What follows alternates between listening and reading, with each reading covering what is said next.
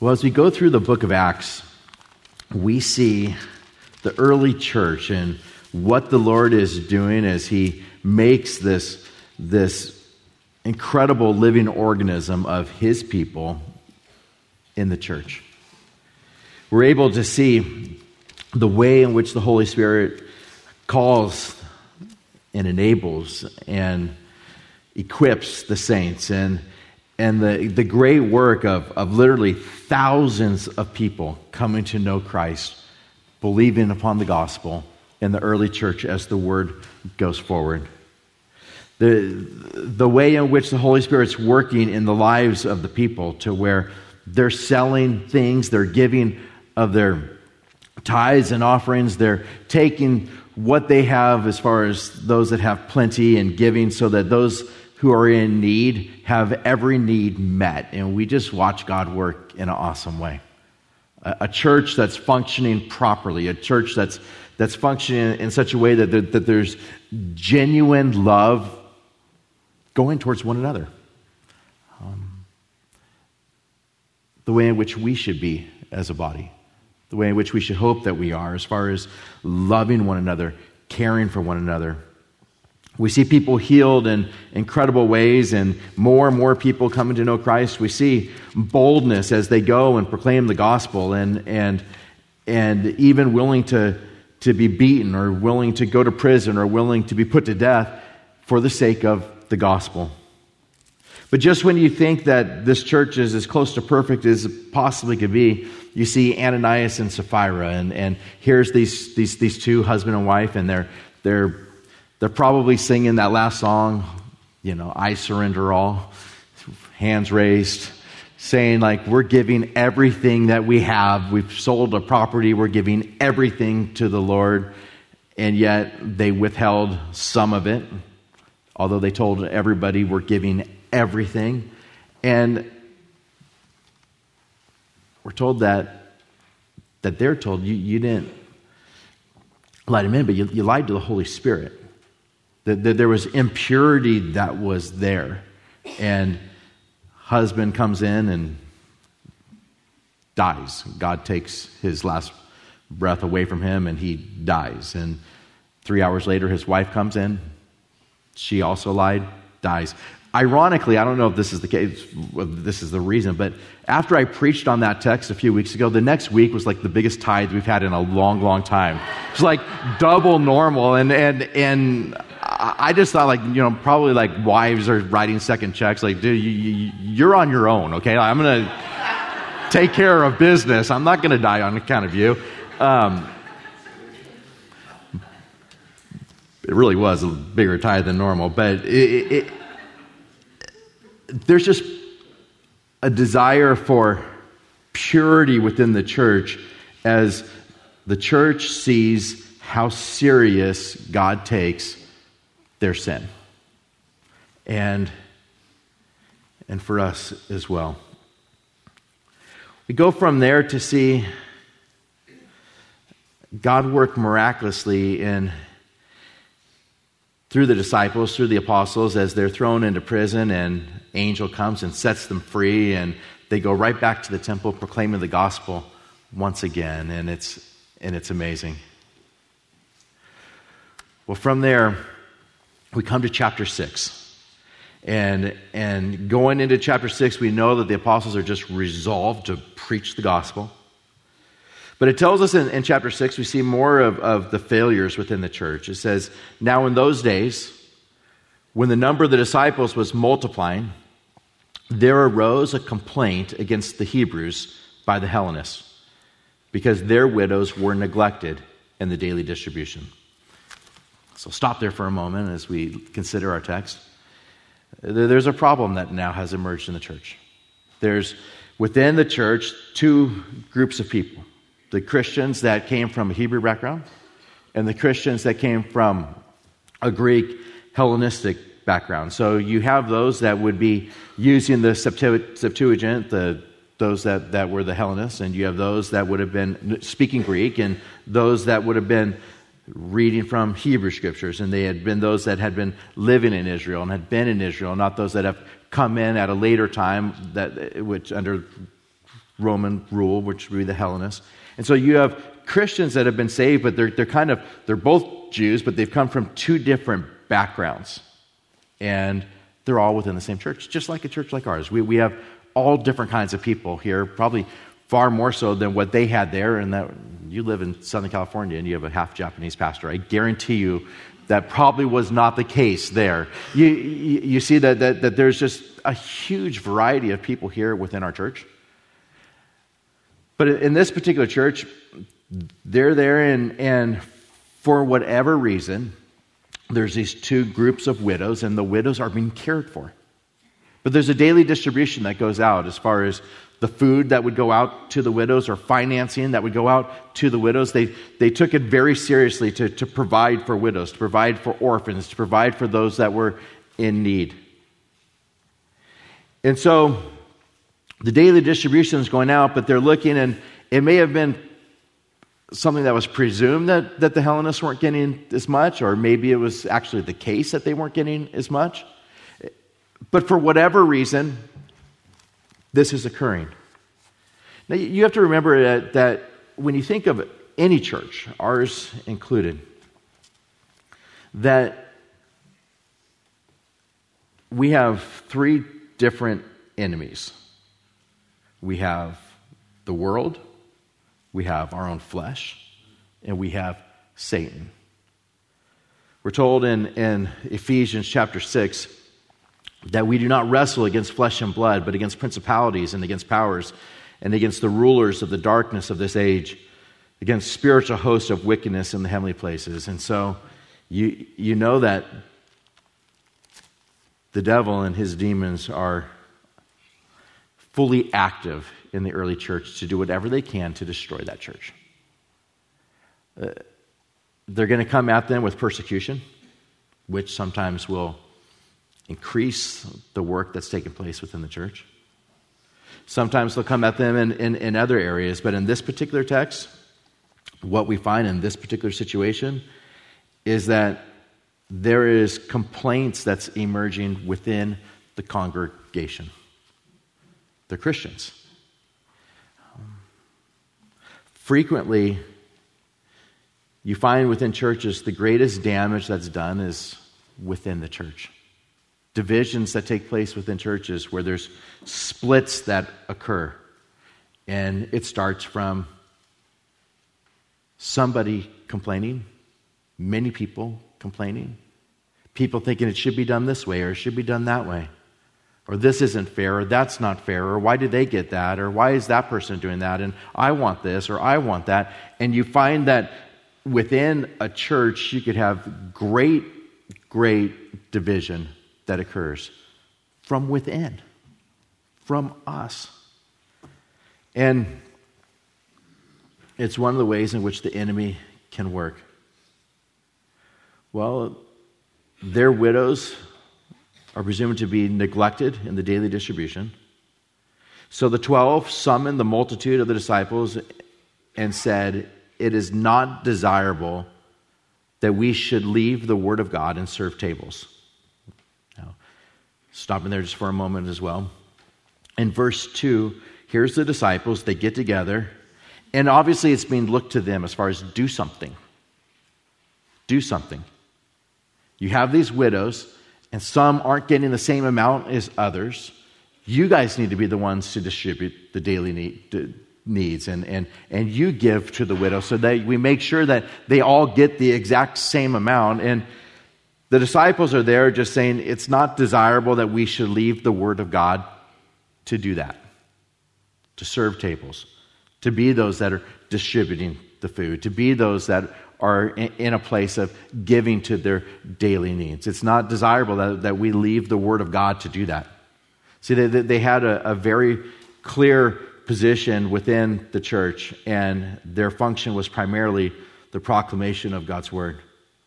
Therefore, brethren, seek out from among you seven men of good reputation, full of the Holy Spirit and wisdom, whom we may appoint over this business but we will give ourselves continually to prayer and to the ministry of the word.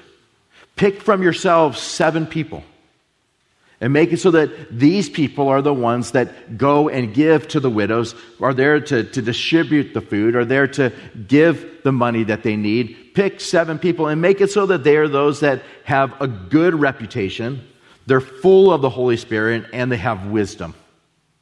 That's what the criteria should be for those that are caring for the widows. This text doesn't tell us that these are elders. It doesn't tell us that these are deacons. It just says pick seven people from amongst yourselves, and they need to be those that have a good reputation, full of the Holy Spirit and wisdom.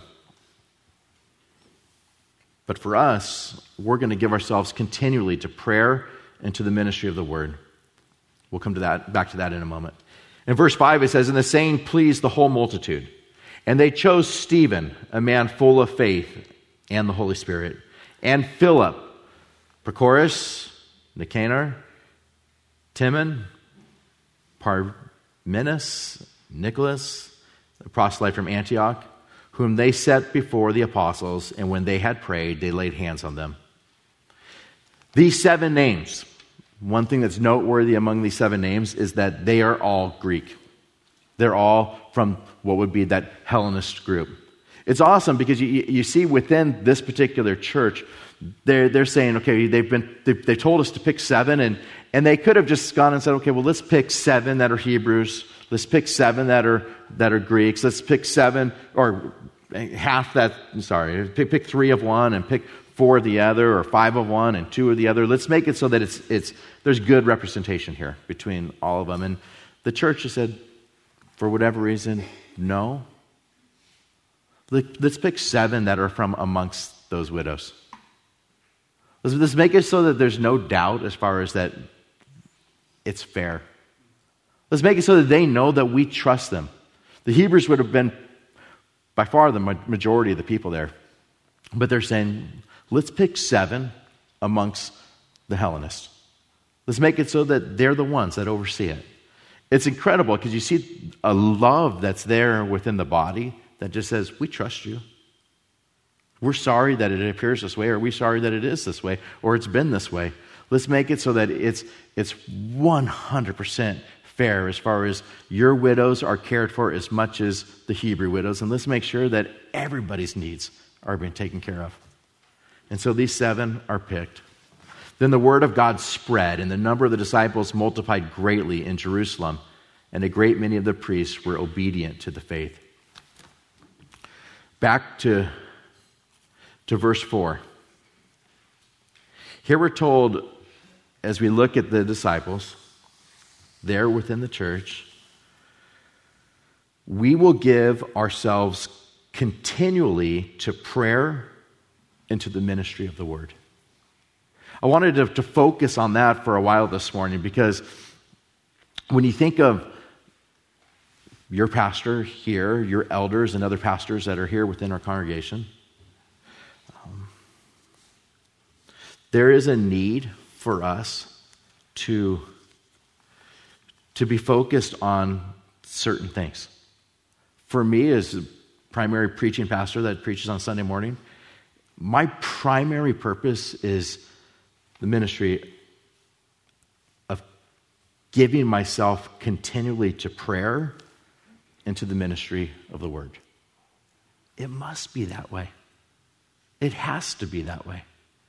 It, it, it must be such that, that we uh, function like this. This is our example. This is what God says. It needs to be that, that as those that are serving you with, with teaching, whether it be men's ministry or women's ministry or youth ministry or young adults ministry or whatever it is, that, that there is a heart that is continually being given over to prayer and to the ministry of the word. My focus needs to be that. We have so many things taking place here within our congregation. And if the, the thought was, well, the pastor should be doing that I, I would never have time for the word. If, if I met with every person that wanted to meet exactly when they wanted to meet, there is no way that I would ever have time to study, that I'd ever have time to prepare. And my biggest priority is the proclamation of the word here with you on Sunday morning. We've had 604 Sunday mornings since this church has begun. 604. Started over 10 years ago. And during that time, there's been countless hours that are given every single week to sermon preparation, studying the word, praying for you, loving on you, caring for you. And it needs to be that way. They begin by saying prayer, giving yourselves continually to prayer. And it's a blessing in that Jim Hendrickson came up to the time of prayer and said, This is the passage that is on my heart as, as, as they came to pray for the service this morning. It was the same passage that Pastor Jim Milligan had in, in his notes to, to give us a call to worship for what we were going to read in the call to worship. And he began reading, and I looked in my notes, and the first passage in my notes was Ephesians 3, verse 14 and following. You, you, let's turn there for a moment. Ephesians 3, verse 14. Clearly, the Holy Spirit wants us to focus on this for a moment, so we'll spend a little bit more time there. Ephesians chapter 3, verse 14. Here, the Apostle Paul, speaking to the church of Ephesus, says, For this reason, I, I bow my knees to the Father of our Lord Jesus Christ. So, for this, this reason, I pray. From whom the whole family in earth and heaven, uh, and heaven and earth is named.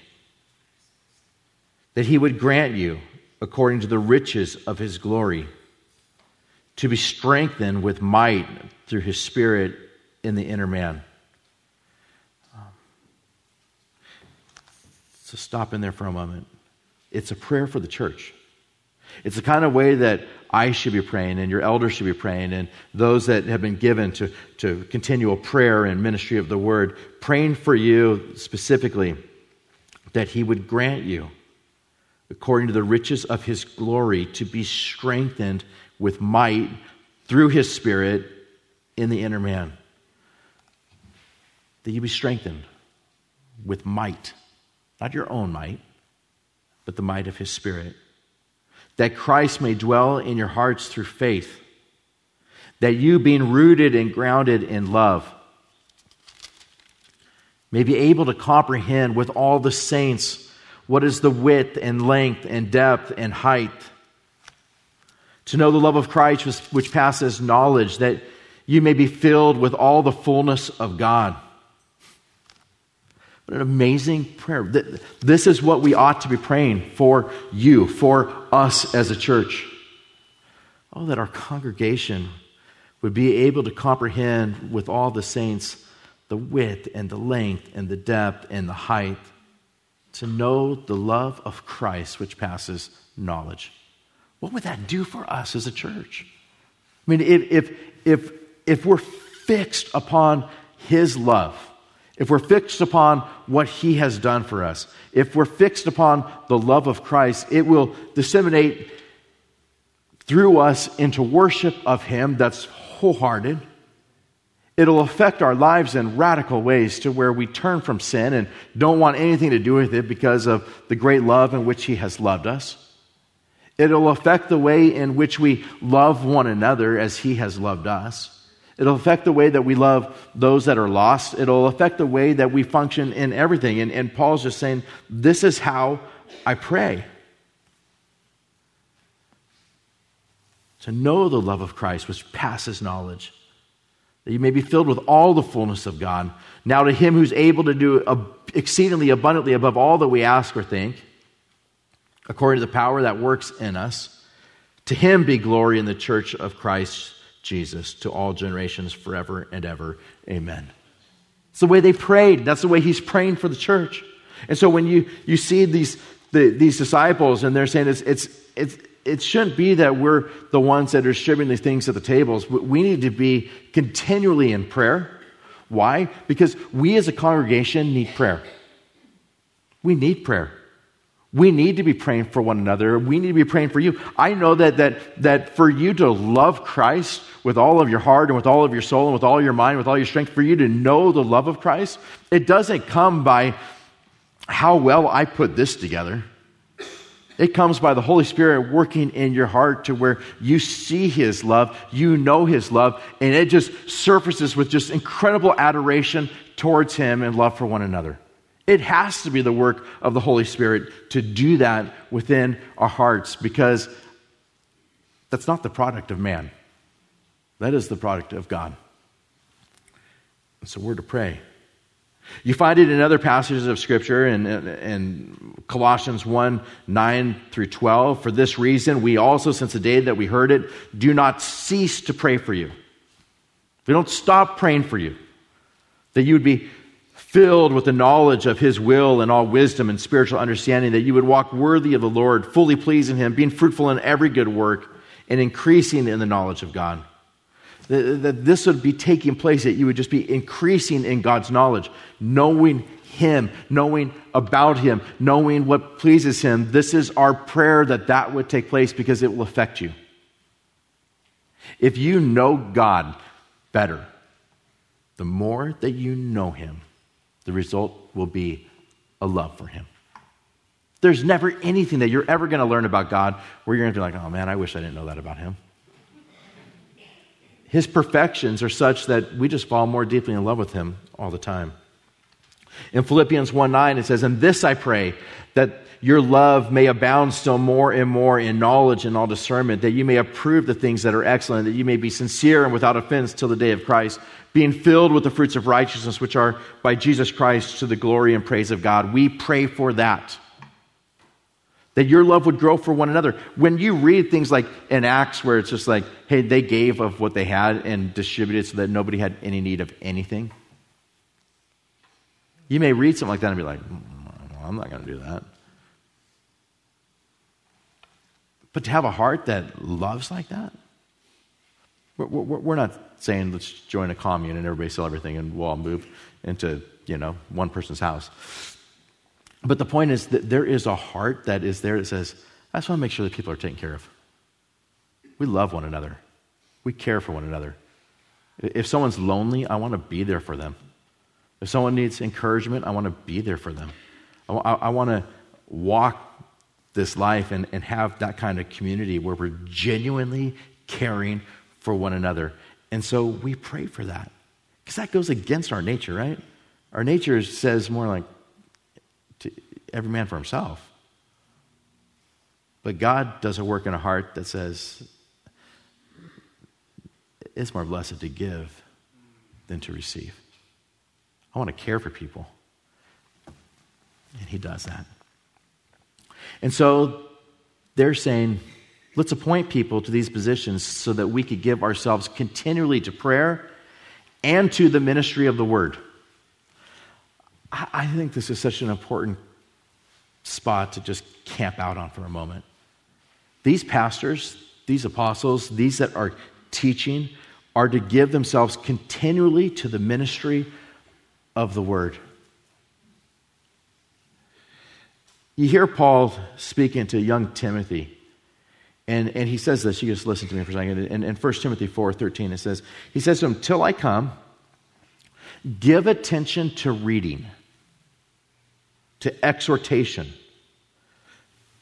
to doctrine. Give attention to that. There's people that come into our church and they're like, oh my gosh, you, you, you, sit down, you sing songs, you read a passage, you pray, you give the, your tithe and, and, and, pray again over that, and, and, then, and then how long is your time studying the word? This is ridiculous. Like, I, I am like, I want in and out quickly. I, I the, why? I mean, I, I the, you haven't even shown us any movie clips yet or anything like that. Because that's kind of the way that so much of the church has gone as far as like, let's entertain them. And then we'll give them like this little bite size little morsel of a passage of Scripture, or we'll talk about self help stuff or how to help you guys emotionally. Everybody feel good, and then we'll leave. But that's not what you find taking place in the early church. They want to give themselves continually to the ministry of the Word, of the Word. So Paul's saying, give attention to reading. We read. We believe that our time reading God's word corporately is an incredible time for us as a congregation to say, Thus saith the Lord. That's what God says. We're reading this together, and it is the very breathed out words of God that affects our hearts.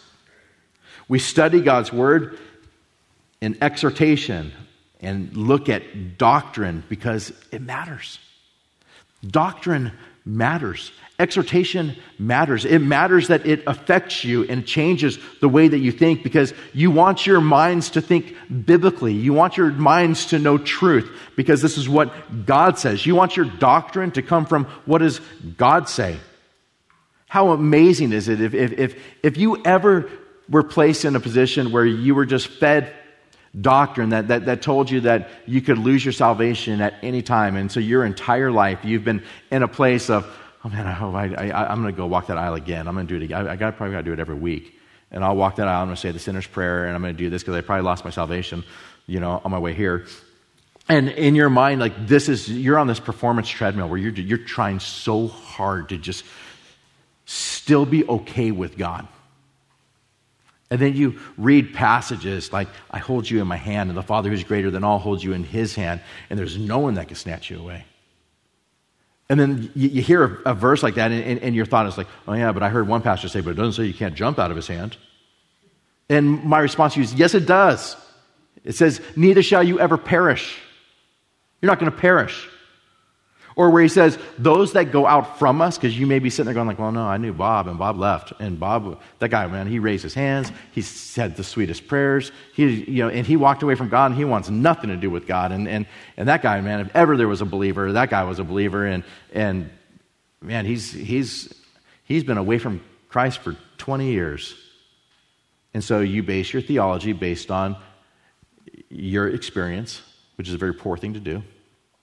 Because God says they went out from us because they were not of us. If they would have been of us, they would have remained with us. But they went out to make manifest that they were never of us.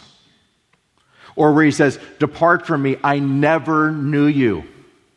It wasn't, I knew you once, but then you did that one thing.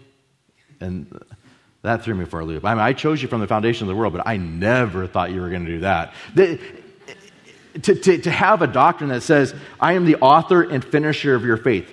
I began a good work in you, and I will be faithful to complete it. When you are faithless, I will remain faithful. I cannot deny myself. When he says that he gives us the Holy Spirit and he seals us until the day of redemption.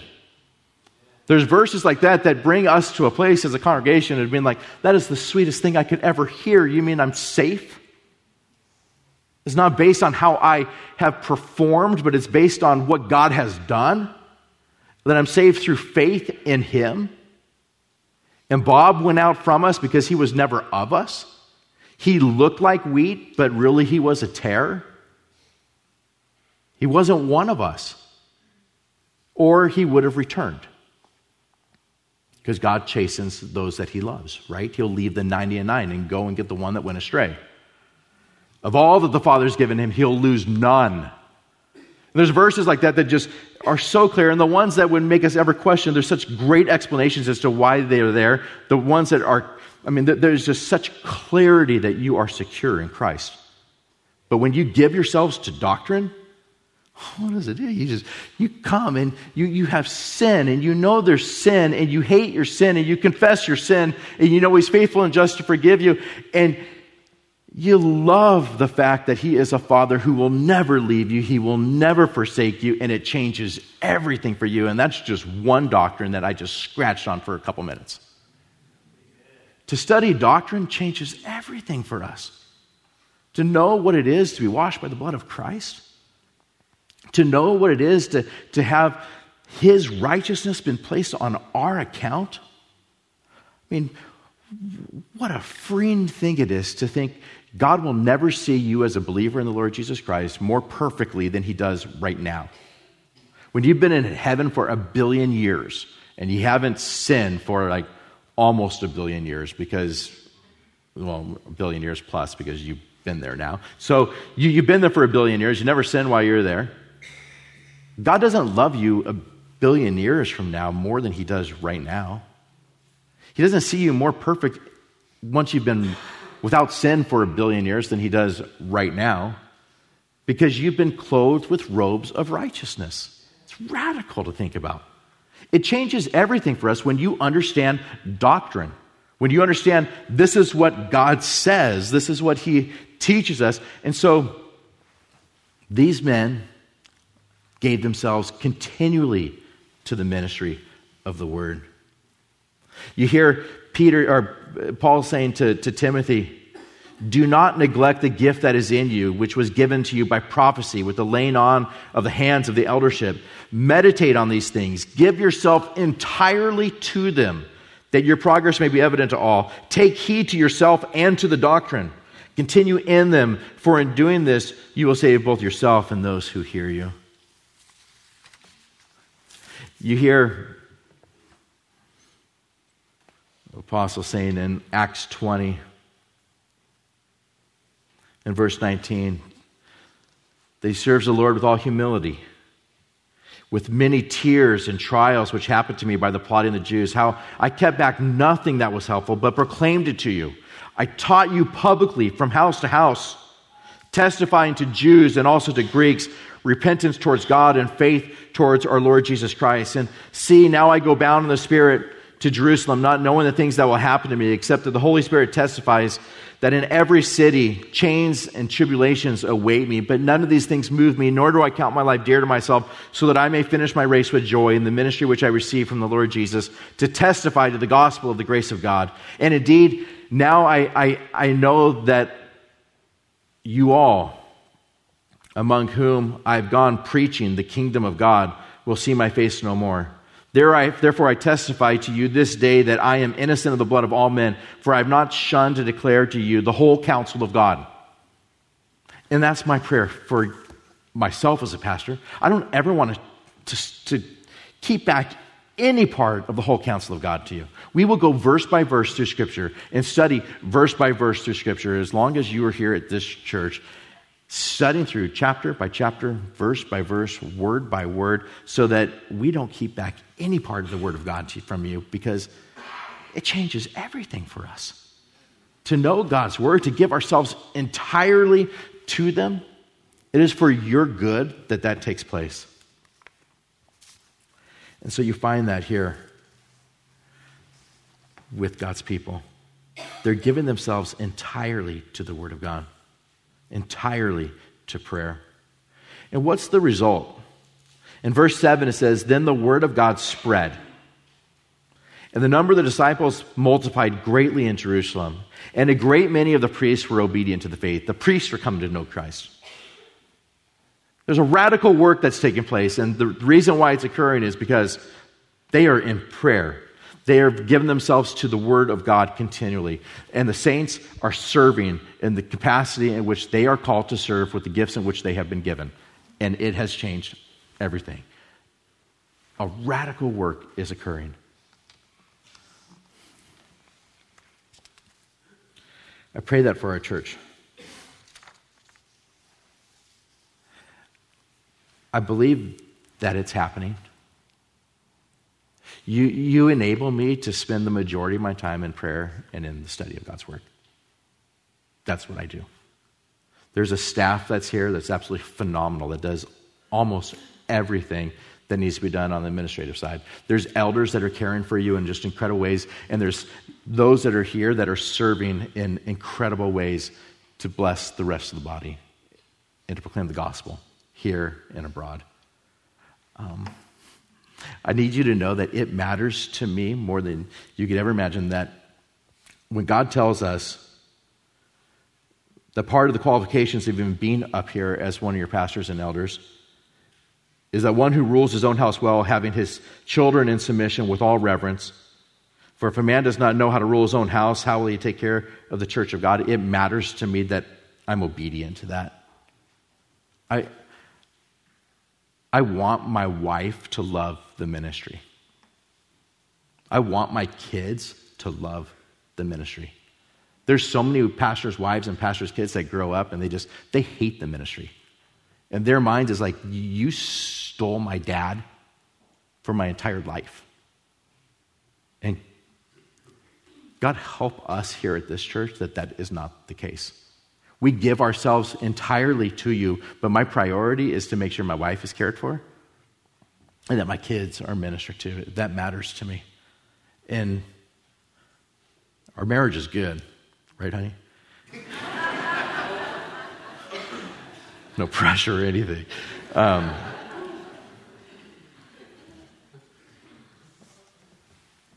and our kids are a blessing.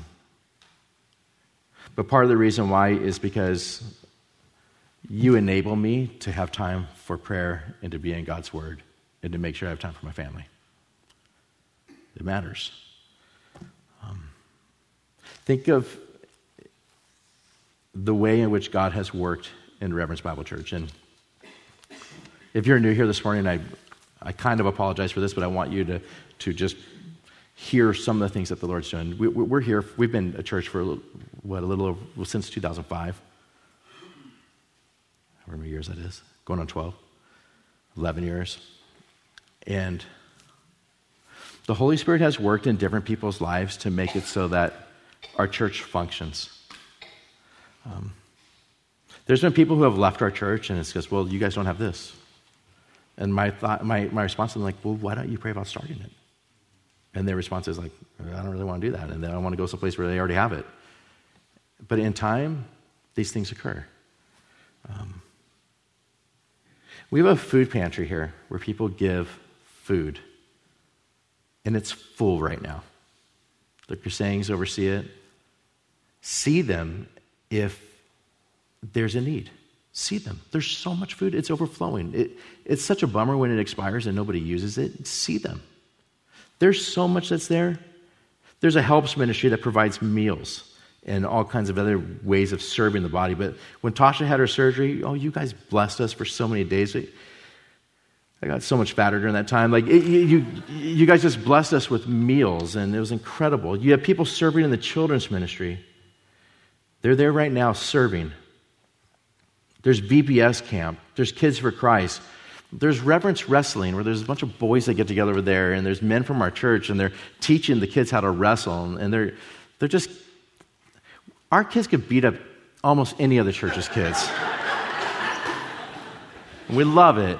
No, but it's, I'm only kidding. But uh, they're, they're teaching like just good, solid principles of just biblical manly, manhood and what that looks like. And the kids, these kids are just sponges and they're taking it in and they have such incredible role models. We have children's goods and the clothing exchange. I, I, don't oversee this stuff, just so you know. I'm not out there wrestling with the kids. And I don't, you don't see me putting tables out and collecting clothes. It's people just saying, like, I think there's a need here and clothes are, they cost a lot and we can bring our old clothes and bring them here and just bless people.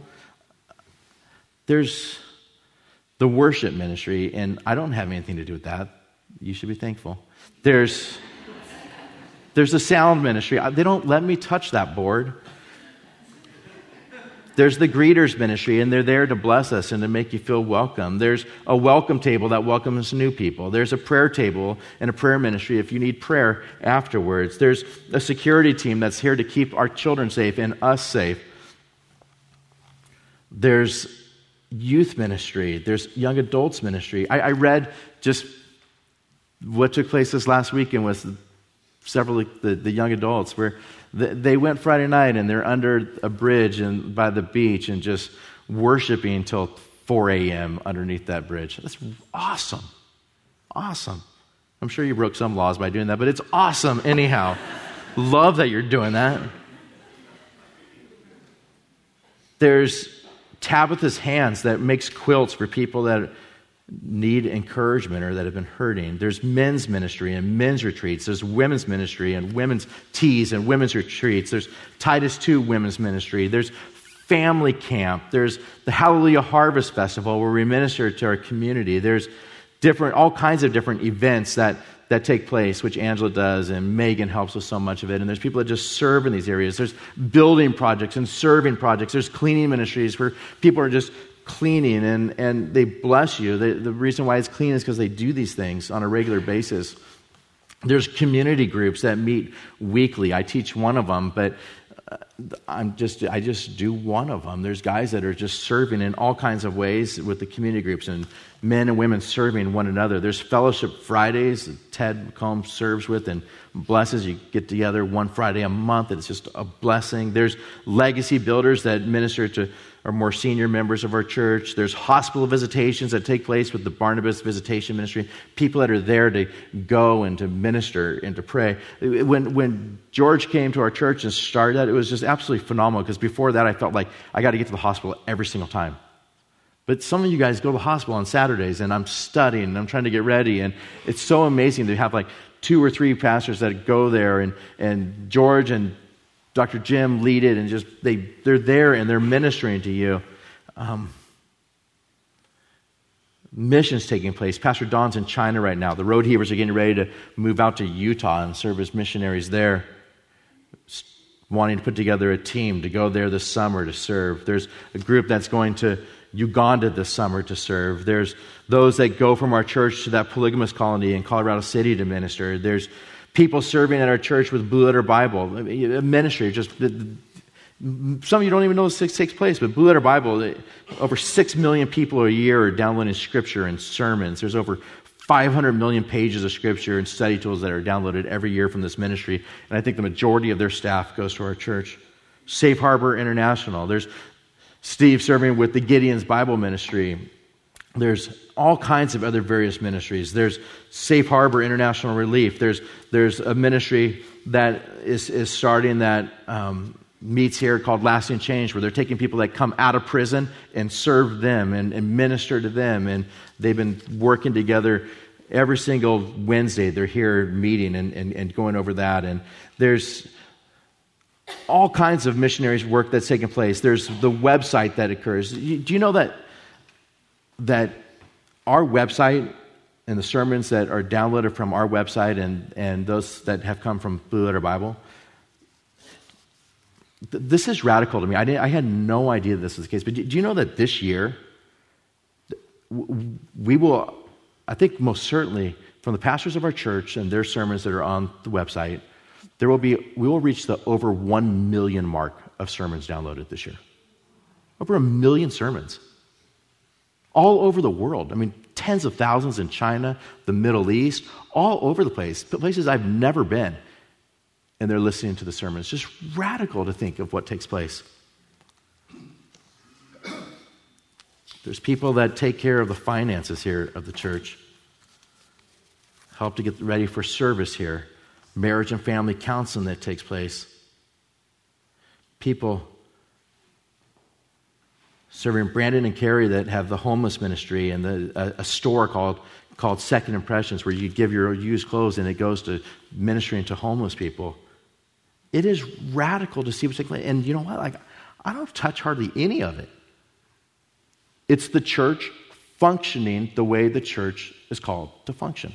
The structure of it is there are people that are full of the Holy Spirit good reputation of wisdom, and they lead these ministries, and we all serve alongside them, and we watch what God does, and it's just radical as far as the way in which the body functions. And you may, I, I maybe forgot something on that list, and you're offended. Please don't be offended. I just did this like at 3 a.m. The, the, the, the, the fact is, though, is that there's all kinds of ministries that are taking place. And there may be some where you're like, man, well, you don't have this. Well, then you should think about starting that if you're full of the Holy Spirit and, and, and have a good reputation and you have wisdom. Bring it, and we'll maybe put some walls around it and help with it, but to make it so that it flourishes here at the church. But praise God, when people use the gifts that God's given them, they stir up the gifts within them, and you allow those that are called to preach the word to have time in prayer and in the study of the Word. Also, ministering in all kinds of different ways, but our primary purpose is prayer and the study of the Word, the ministry of the Word. It is for our own good as a congregation, and it is for His glory. Again, I'll close with this. What occurred when these things took place? Verse 7 Then the word of God spread the number of the disciples multiplied greatly in Jerusalem, and a great many of the priests were obedient to the faith. It's how a healthy church functions. We need to be more and more like that, continually growing, continually serving, and watching God work. Let's pray together. Lord Jesus, we thank you for the example that's given in Acts chapter 6. I pray, Lord, that if there's needs that are here that are not being met, Lord, I, I pray that you would stir up within our church those that could help oversee that to make sure that that is taken care of and cared for.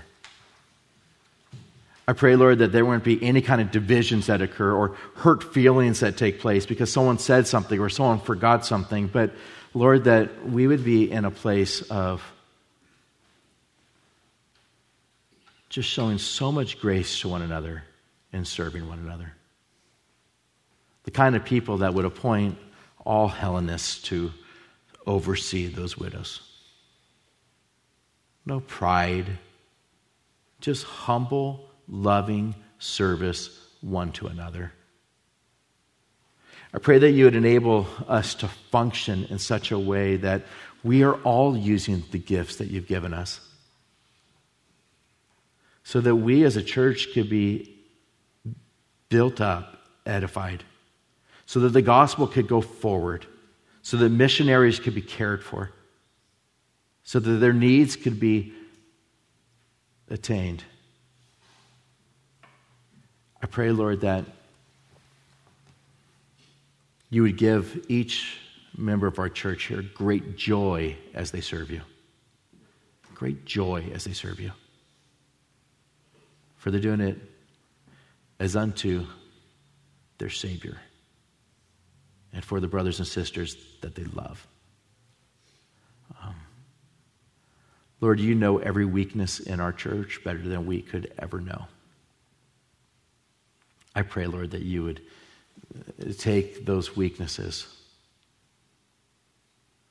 work within the saints here through the enabling of your Holy Spirit to extinguish them so that we could shine as brightly as possible care for one another in such a way that they feel your love and we feel your love. And in such a way that your name is most exalted. Now, Lord, please be glorified through the praises, the heartfelt praises of your people. And we pray this in Jesus' name. Amen.